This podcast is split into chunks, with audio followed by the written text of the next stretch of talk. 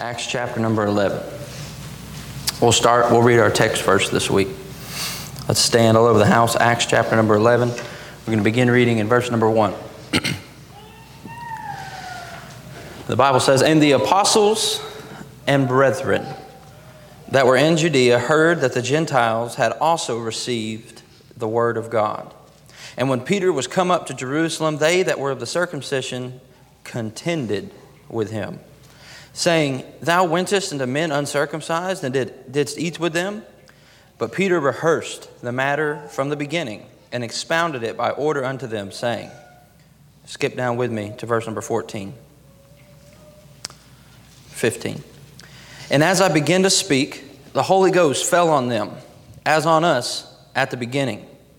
Then remembered I the word of the Lord, how he had said, John indeed baptized with water, but ye shall be baptized with the Holy Ghost. For as much then as God gave them like gift as he did unto us. Notice this word, this wordage Peter's using here, us and them, them and us. Look at the cultural lines that are being drawn in his, in his speech. And as I began to speak, the Holy Ghost fell on them as on us at the beginning. Then remembered I the word of the Lord, how that he had said, John indeed baptized with water, but ye shall baptize with the Holy Ghost, for as much then as God gave them the like gift, as he did unto us who believed on the Lord Jesus Christ. What was I? Us, them. What was I? Let's preach this morning on this thought. What am I? What am I? Father, thank you for your word. God, I pray this morning that your word move into the hearts of your people. God, I truly believe that this Sunday, your people are ready to hear from heaven. Your people are ready to not hear from a man, not hear from a platform, but to hear from a powerful Lord God and Savior in heaven that can speak to them through His Word, that can cut and divide as He needs to, and can heal and apply grace and apply mercy where He needs to. God, I pray that you move in each and every individual this morning as you see fit, not by the will of man, but by the will of an all power and almighty God. Pray that you use this service. Fill me with your Spirit, empty me of self, and Keep me out of the way so that you may do your work. And I pray these things in Jesus' name. Amen. You can be seated. By way of review, last Sunday we looked at those visions of victory.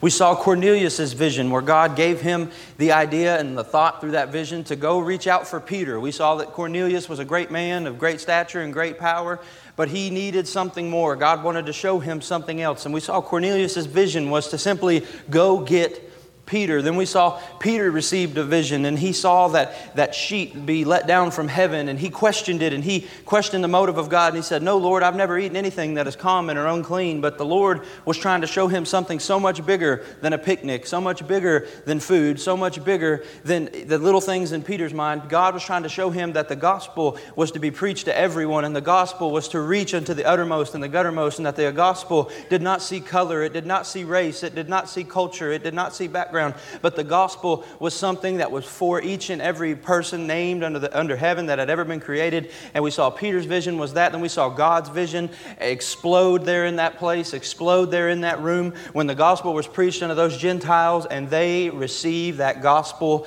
gladly. They received that gospel gladly. They heard it, they repented of their sins, and they put their faith and trust in Jesus Christ. And now you see uh, Peter excited. You see Peter uh, making his way. We notice an anticipated return. Notice here in verse number one and the apostles and brethren that were in Judea heard that the Gentiles had also received the word of God. Notice the order of which things happened. The apostles and brethren heard about it long before Peter made it back to Jerusalem to tell them about it. When God does something big, when God does something huge, when God moves in a place as little as this little world and He does one little thing, He performs one little act, it may be little in the eyes of men, but it is huge in the eyes of God and it causes the word to spread. It causes the, the rumors to start flying. It, st- it causes the gossip to start flying. And those apostles and those brethren, they heard about what was done there. They heard about what was done to the Gentiles long before Peter got there. No doubt the rumors started to fly. No doubt the, the brethren back in Israel, back in Judea, back in Jerusalem were saying, Did you hear who got saved?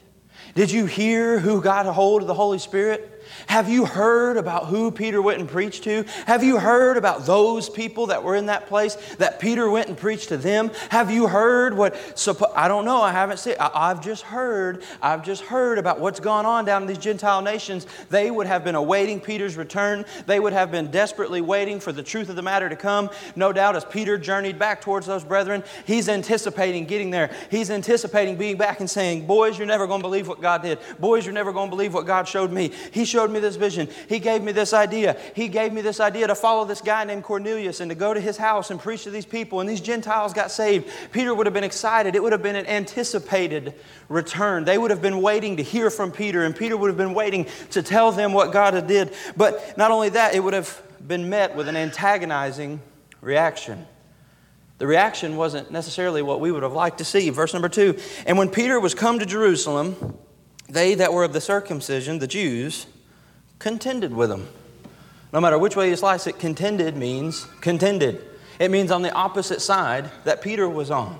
They questioned it. They desired to understand. And exa- Peter, what are you doing going and eating with these unclean folks and going and uh, preaching to these people who don't even know Jehovah? They don't even know who Moses is. Uh, Peter, they don't even know who Abraham is. They don't even know who Isaac is. These people have no clue what you're talking about. These people aren't one of us.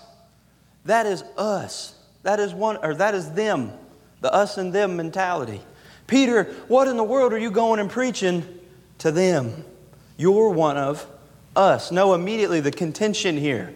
There's a us and a them. There's a this side and a that side. There's a division. There is a, a, a, lens that these men are looking through that they cannot see to the other side of the fence, that they're just simply, because of their heritage, because of the way they were brought up, because of their religion, because of the things that they had been told from birth from their fathers and from their mothers, they could not connect the dots at how in the world Peter could carry the gospel to them.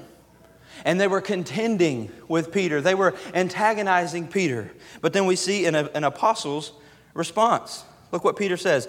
But Peter rehearsed the matter from the beginning. You know, when somebody does that, when somebody says, when they are asked a question, and when they are pointed and they are contended with, and they simply start by rehearsing the matter. That shows wisdom and the, and the knowledge and knowing that Peter was saying here I'm not exactly sure what happened. Let me tell it to you. Let me rehearse to you. Let me explain to you exactly what has just taken place. Peter didn't come back and say, How dare you question me? He didn't get in his own ego and say, How dare you question what God asked me to do? He didn't get in his own feelings and get angry or say, He said, Well, you know what? That's a good question. I'm not sure exactly what happened. Let me rehearse the matter before you. Let me tell you exactly what took place. Let me tell you about this vision God gave me. He then goes to fill them in on what God showed him. He fills them in on his vision. He fills him in on that sheet let down from heaven. He fills them in that he got direct word from God, that God told him what God has cleansed, call that now not common or unclean. And he begins to rehearse that matter and he begins to tell them. And he breaks it down and he gets down to verse number 15 and he says, And as I began to speak, the Holy Ghost fell on them. He's explaining what just took place. The Holy Ghost fell on them as on us. He's using their language, he's using their conundrum to explain to them exactly what's taking place. He's saying the Holy Ghost fell on them as on us. He's speaking their language, this language of division. It fell on them as on us. And in verse number 16, it says, Then remembered I the word of the Lord, how he said, John indeed baptized with water. That was a religious baptism. That was the baptism of us. That was the baptism, and Peter was saying here, that was the baptism of John. That was the baptism of the Jews. That was the baptism that took place there in that time and in that dispensation. But I remember what Jesus said, boys. He said, But ye shall be baptized with the Holy Ghost. This is not a religious baptism, this is a spiritual baptism.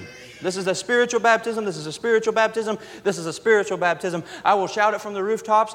Baptism is commanded in Scripture. It is honored in Scripture. Baptism is required of salvation, but it is that spiritual baptism. It is that baptism where the Holy Ghost comes into your life when you repent of your sins and He washes your sins away. The water in that jug up there does absolutely nothing for eternity. If a little baptismal pool, if a little bucket of water could change your eternal state, if it could do anything about your sins, Jesus would have never had to come and die on a cross. Jesus would have never had to come and take those nails. He would have never had to come and take those thorns. The spiritual baptism is what Peter's finally starting to understand. Hey, boys, the Holy Ghost is doing it. It's not religion anymore. It's not the baptism of John anymore. It's not the Jordan River anymore. It's not any of those works by which we have done, but the righteousness which He's placed on us and this spiritual baptism that has taken place. And now Peter is starting to express to them exactly what's happened. And this is how he closes his response. In verse number 17. For as much, then, he's closing out his answer to the brethren, as God gave them like gift, them, as he did unto us, who believed on the Lord Jesus Christ, what was I? Notice the question Peter's presenting here. He's saying God is now doing something for them that he did for us. So what am I?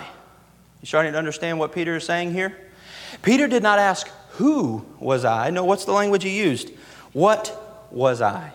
Not who was I. He knows who he is, but what he was. This was not a question of personal identity, but more of a party identity. He said, The gospel is now not just for Jews, it's not just for Gentiles, so who's it for? What are we? What is this group that is now forming? The whole, guys, the Holy Ghost is doing something amazing here. He's doing something so enormous here. I can't quite, quite understand it. What am I? What are you? What are we? That's the question we're going to seek to answer this morning. What am I? Because I have a feeling that in every one of these pews, just like me, we're faced with that question as we scroll What am I? We see this ad and we see this advertisement, we see this slogan, we see this campaign, we see this news story, and immediately when we see it, or when we hear it, or when we turn on the TV, we ask ourselves that question What am I? As Peter was saying, what, where do I fit in? I know what God is doing, I'm understanding His plan now, but but what am I? Am I over here or am I over there? Am I supposed to be over there with them? Am I supposed to be back here with us? What, what am I? Up until this point, the church had just simply been leaning and focusing on the Holy Ghost and following them step by step. They hadn't got their team t shirts or anything yet. They didn't have a name, they didn't have a slogan, they didn't have anything to call themselves. Up until this point, these were Jews that had been saved, and these were saved Jews that understood that they were still a Jew by lineage, but now they were a child of the King by their salvation, by the blood of Jesus Christ, but they had not quite grasped exactly who they were, what they were. So we're going to seek to answer that question this morning. And this time, in this day and age, when we're faced with the same us and them, when we're faced with the same division, when we're faced with the same hatred, when we're faced with the same anger, we're faced with the age old question what am I? Where do I fit in? Number one, we are scattered. What are you talking about? Verse number 19. Now they which were scattered abroad, upon the persecution that arose about Stephen, traveled as far as Phoenix and Cyprus and Antioch, preaching the word to none but the Jews only. Understand, first of all, we are a peculiar people. When that verse says scattered there, you know what it says? We everywhere. When asking this question, what am I?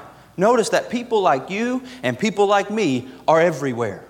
That people that all have acknowledged and placed their faith and trust in the cross of Calvary and placed their faith and trust in the bloodshed work of Jesus Christ and the thing that He did there on the hill of Golgotha. That there are people like you and there are people like me. And this question of what am I? What are we? We are scattered. We are everywhere. Do not get and believe the lie of the devil that you are the only one left that serves God, that you are the only one left that goes to church, that you're the only one left that still believes in the old past, that you're the only one left that reads a King James Bible, that you're the only one left that is willing to witness and willing to say and willing to be the voice of truth and to be the one that'll stand in love and, and, and wrap your arms around somebody. Don't believe the lie of the devil that you are alone.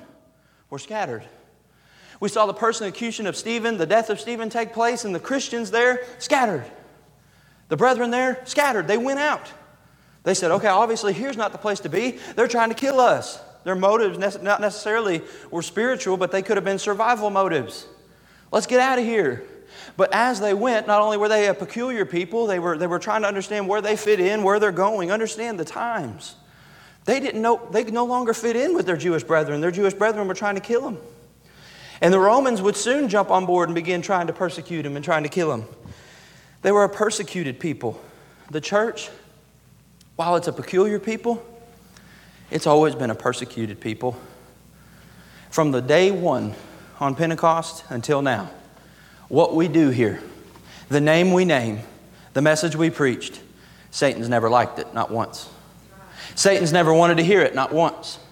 Satan's never wanted any one of us to get out of our pews and go talk to our neighbor. Satan's never wanted uh, any one of us to get out of our pews and go talk to our aunt or to our uncle or to our cousin, that one that's lost in the fields of sin. Satan's never once enjoyed the message of the gospel. He's never once looked forward for it to come. He's never once enjoyed that, that there's a, still a church standing in a community, preaching God's word, reaching out to their community, putting out a loving hand of grace and saying, Why don't you come to church? Why don't you come and embrace and be part of the family of God? Why don't you come hear the gospel? Satan's never enjoyed that. He's always attacked attacked that, He's always persecuted that. So think it not strange, brethren, when you fall into diverse temptations, when these times and the, Satan tries to get you, Satan tries to take you out, Satan tries to shut your mouth, Satan tries to wreck your testimony, Satan tries to get you angry with your wife or get you angry with your husband, Satan tries to get you angry with your kids or angry with your family or tries to get you to show your tail out on the social media waves because Satan is trying to persecute the church.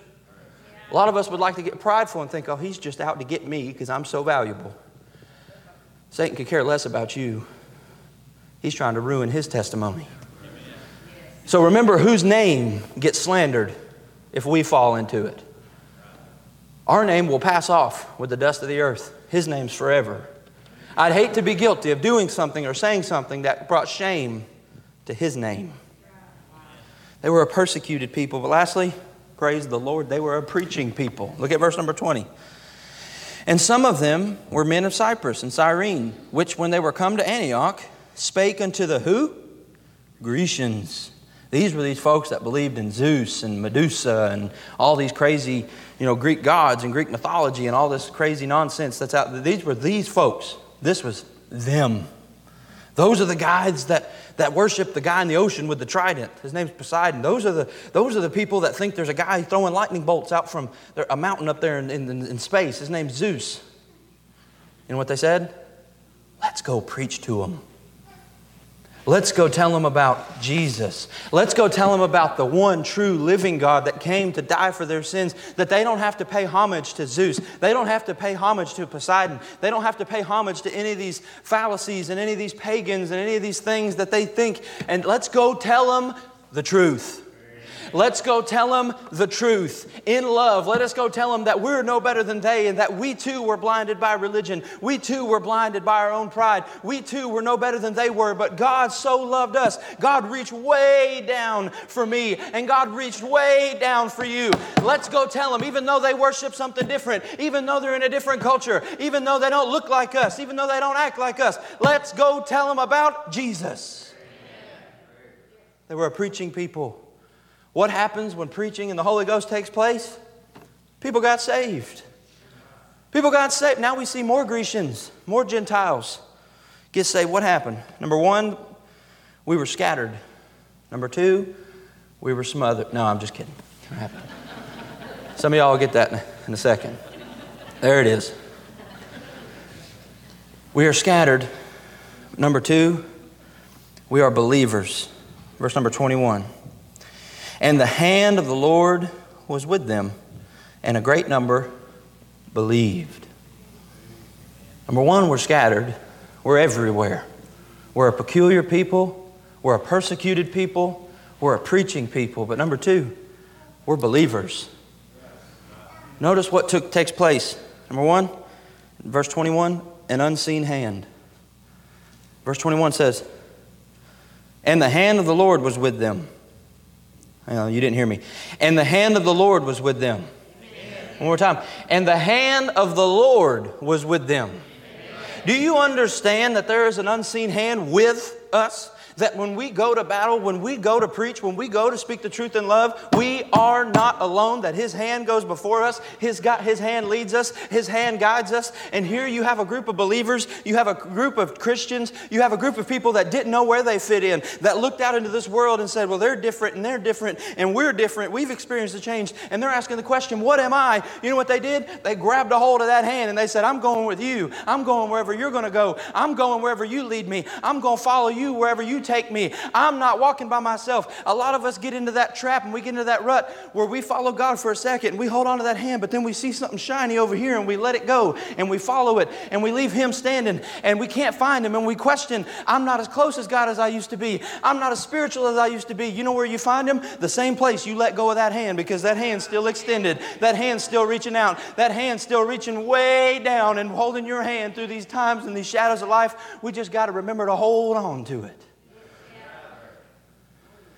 I'm sorry, church. I keep getting the message that I talk a little fast. I'm sorry. That's my apology. An unseen hand. Notice who's in control. They didn't come together and say, All right, where are we going? What are we going to do? What are we going to tell them? See, those people, they worship Zeus. They're scary. But them, you know, they're, they're the followers of Medusa. They got funny haircuts.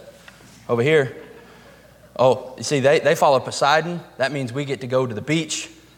Let's go preach to them. Nope. You know where they were going? Wherever that hand was taking them. Wherever that hand was leading them. An unseen hand, but an undying humility. How many of you remember the sermon we preached a few weeks ago, but Barnabas? Watch it come together here in just a second. Verse number 22. Then the tidings of these things. Then the tidings of these things came into the ears of the church was at Jerusalem, and they sent forth Barnabas. Look who gets to be the preacher of Antioch Baptist Church. The one that did not see race, when Saul was in there, the one that did not see background when Saul came to the disciples, the one that in the beginning, when the brethren pushed Saul away, and in the beginning where they didn't understand how God could save somebody as evil as Saul, but the one who put his arm around him, the one who embraced Saul, the one who spoke on Saul's behalf, the one who did not see color, who did not see culture, who did not see a crazy belief, he saw a chosen child of the king in the beginning, and now that there's a great multitude of these people getting saved, and they're looking around for the pastor, they remember the undying humility Barnabas had then, and they knew he would still have it now. They said, We need somebody that's going to love these people. We need somebody that's going to pastor these people. We need somebody that's not going to get so caught up in their Greek mythologies and their Greek this and their Greek that that he's just going to spend all his time talking about that and forget the truth of Jesus Christ. We're going to send Barnabas because we remember his undying humility. We remember him being willing to swallow his pride and say, Men, don't deny Saul access to the ranks of God. I've seen what God's done in his life. I was able to look past Saul and all the evil he did and just see what God was doing. When it came time to send somebody to preach to these people, to send somebody to pastor these people, Barnabas. You didn't see color then, you're not going to see it now. You didn't see culture then, you're not going to see it now. Barnabas, we need somebody to pastor these people. Will you get down there? He takes off. We see an undying humility in Barnabas there, but then, whew, we see an unbelievable hierarchy. Look at the team that forms. Look at the team that forms. Verse 22 Then tidings of these things came into the ears of the church which was at Jerusalem, and they sent forth Barnabas that he should go as far as Antioch, who, when he came and he had seen all the things which the men had done, no. What does it say? The grace of God, he was glad and exhorted them all that with the purpose of heart they would cleave unto the who? He didn't say, Your leader has arrived. Follow me. Nope. He said, I'm going here to get you closer to him. That is the job of this platform. That is the job of this under shepherd is to come into a place where God's sheep are, where God's uh, flock is, and tell them how to get closer to the big shepherd. It is not to draw them unto himself, it is to draw him unto him. Barnabas says, I'm here to get you closer with him. That is my only purpose. But he needed help. Look at verse number 24. For he was a good man and full of the Holy Ghost and of faith, and much people was added unto the Lord. Then departed Barnabas to Tarsus. Who's he going to get? You see God's plan coming together? The church starts to take off, it starts to run wide open. I need help. Who's he going to get?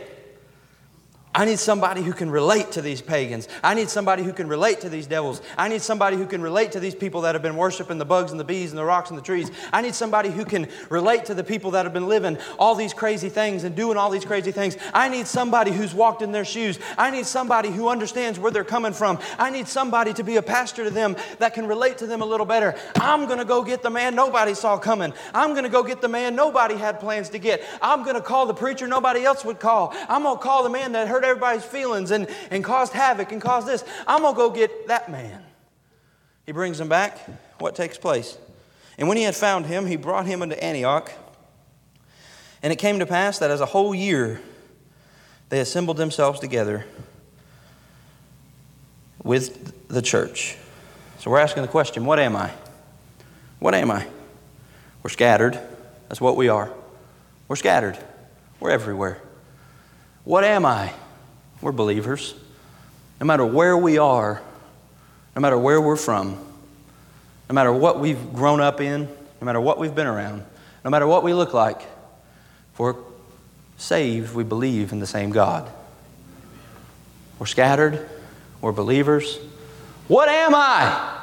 As I'm scrolling in all these medias and I'm turning the TV and I'm hearing this opinion and that opinion and I've got this person in my family saying this and this person, where do I fit in? Whose side am I on? What am I? Verse number 26.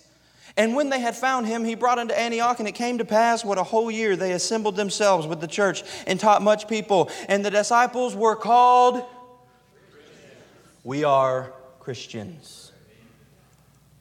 What do you mean? We're not this or we're not that? We're not on that side? We're not. No, no, no, no. We are Christians. We are followers of the Lord Jesus Christ. What does that look like? What, what, what am I? What, what are we? Where do I fit in? Where do my opinions come from? When I go to speak, what am I standing on? What is my basis? I see them and I see us. What am I? They had a pastored, a pastored identity. 26a says, And when they had found him, he brought him to Antioch. And it came to pass that a whole year they assembled in the church. They taught the people. They taught them. They poured into them. This is a whole year that takes place. This is Barnabas and his assistant Saul teaching them, pastoring them. What am I? You're a Christian. Well, what does it mean to be a Christian? It means you're pastored. It means you're pastored. Now, don't get it twisted. So you're saying if I don't have a man telling me what to do, I'm not a Christian? No, no, no. You're missing it. There is somebody that you're listening to. There is somebody that is pouring into you. As a Christian, you owe it to the God who saved you to listen for Him. You owe it to the God who saved you to be taught more about Him. Whether that's through a pastor of a church, whether that's through a biblical leader in your home, whether that's through some people only have the direct pastor of the Holy Spirit in their Bible. Think about that. There's places in this world they can't come to church. There's places in this world that they, they can't call a pastor and say, Teach me, teach me more, show me more. Pray with me more. There's places in this world where Christians like you and like me, the only pastor they have is the Holy Spirit of God. Could I tell you that's the only one they need? Could I tell you that's the only one you need? As you come to realize, when you ask this what am I? You say, I'm a Christian. Well, what's that mean? That means you're pastored. That means somebody is helping you grow, whether it be the Holy Spirit of God or the Holy Spirit of God and your pastor Oh, the Holy Spirit of God and your pastor and the deacons, or the Holy Spirit of God and your pastor, the deacons, your dad, or your grandpa, or your mom, or your sister, or your brother. God can use anybody. But what a lot of us fall short on is that we say, I'm a Christian. I don't want nobody telling me what to do. And we shut our ears off to the Holy Spirit. And we wonder why we can't remember those verses. And we wonder why we don't know what the Bible says about this issue or that issue. And we wonder why. Why we don't understand what's going on in these last days. We don't understand God's prophetic time clock. You know why? Because we've been refusing to be pastored. We've been refusing to let the Holy Spirit take His Word and put it in our hearts and cause us to grow. They're a pastored identity. But not only that, it's a passionate identity. Notice this. Back in verse number 26 again. And it came to pass that whew, a whole year, that's scary to some of us. You mean to tell me they went to church for a whole year straight? They were passionate. What am I? I'm a Christian, but what's that mean? You're passionate. Christians, hear me, don't have to go to church. Christians get to. Do you hear me? Christians don't have to go to church. Christians get to go to church. These people here in Antioch, they understood that going to church could get them killed. Going to church could get them the loss of a job or the loss of a loved one. It could get them thrown in prison. It could, get the, it could get them excommunicated by their families, excommunicated by the city, put out and called crazy, and all these terrible things said about them, and all this ne- negative attention, all because they simply wanted to go to church. But a whole year went by. There they stood, coming to hear what God was going to say, coming to hear what God's message was. If you find yourself being, and God's dealt with me big time on this. I'll be honest with you, church. This morning, I took this right here and I deleted Facebook, Instagram, and Twitter. Why did I do that? Because I found myself getting weighed down with wanting to just see. Not even say, but just wanting to see. Do you know that there's engineers making millions of dollars designing ways and algorithms to keep your eyes on this phone? There's more money spent every year getting you to keep your eyes on the media and on the news than there is for medical research. There's more money spent every year to keep your eyes on the news and on the media and on the politics than there is for looking for a cure for cancer. You know why that is? Because the devil's a liar. Because the devil don't want you picking up that Bible. Because the devil don't want you talking to your wife. Because the devil don't want you communicating with your husband. Because the devil don't want you. And it's very easy to say, well, then it's all his fault. No, sometimes we just have to put it down. Put it down. Well, it's all his fault, so can't blame me. No, no, no, no, no. They are a pastored identity, but they're a passionate identity. Your passion for the Lord, your passion to get to know Him, your passion to follow Him, your passion to learn more about Him should outweigh any other passion you think you have. You shouldn't have to go to church. You should get to. You shouldn't have to get off your phone to read your Bible, young people. You should get to. You shouldn't have to hang up the phone. Mr. or Mrs. talks a lot, so you can pray a little bit. You should get to have your prayer time. You understand the attitude these Christians have? When you ask this question, What am I? and you stand and you say, I am a Christian, that means some things. It means you're pastored, it means you're learning, it means you're passionate. You place that as a priority over everything else. And lastly, it's a powerful identity. Do you think, I'm bad about this, I'm sorry.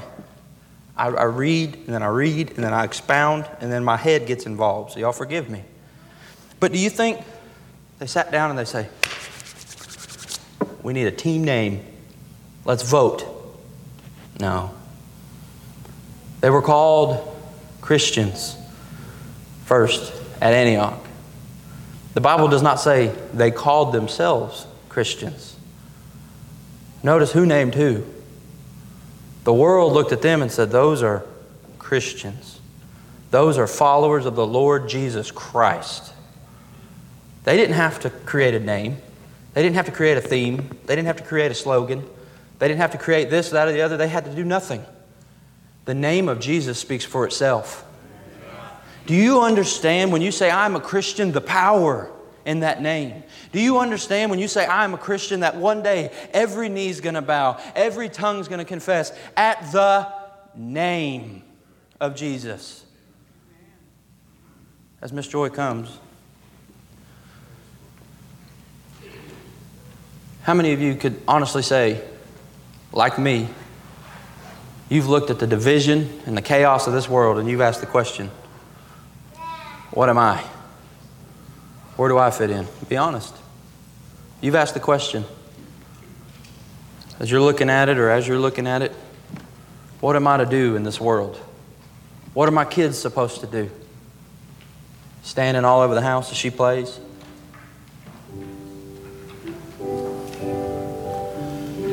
Understand, church, we're scattered. We're everywhere. You're not alone. Don't believe the lie of the devil that says you're all by yourself. We're believers. We all believe in the same thing the same God, same cross, same blood. We're Christians. It means we listen, we dwell in unity, and we understand the power that's inside of us. As she plays, I'd like to extend an invitation. Maybe you just need to come and get close with the one you share that name with. Maybe you just have a burden. We've got some altar workers down here, men and women, that you just need somebody to pray with you. You go to them, they'll just pray with you. Why are they there? That's why they're there. If you just come, you want to be alone with God. That's what these altars are for. Maybe you just need to tell God, this morning I was reminded that I'm not this, I'm not that. I'm not clinging to this title or this title or that title. I'm a Christian. I'm yours, Lord. Let's pray. Father, thank you. Thank you for your word. God, thank you that your word, your name, speaks for itself. God, I pray this morning as hearts may be troubled and they may be asking the question, What am I? Where do I fit in? God, for that one in here who's lost, that doesn't know your name, that doesn't name your name, God, I pray that you help them to see that you want to give them your name. You want to save them. Help them, give them the boldness and the faith to take that step. In Jesus' name, amen. She's going to play. She's going to play a couple more verses. If you need to come, you come.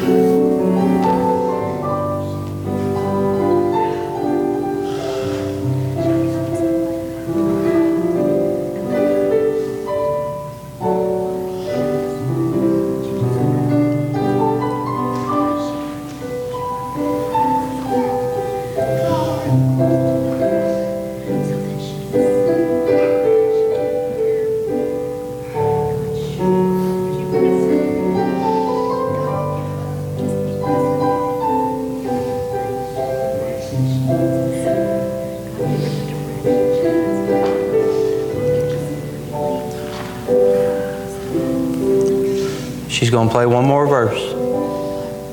Maybe two more, maybe three more, as many as it takes. Has God dealt with your heart? He's here.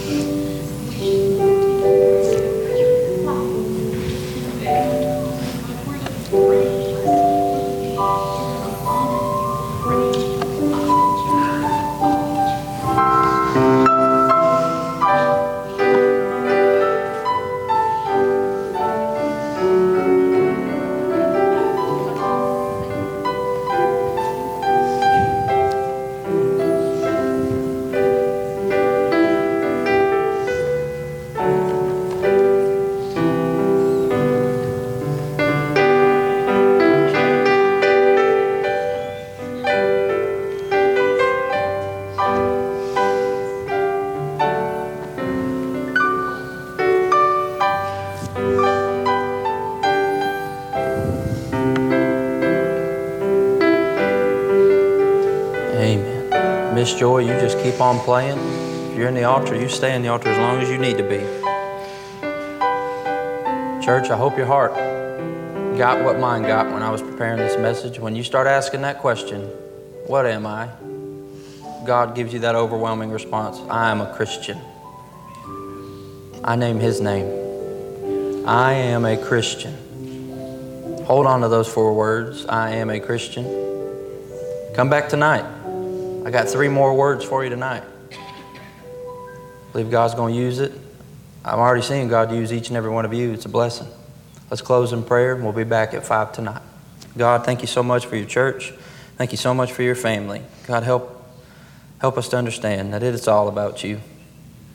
Help us to leave this place today, maybe with a fresh outlook on the fact that we're Christians before we're this or before we're that, before we're any nationality, any race. We're Christians first.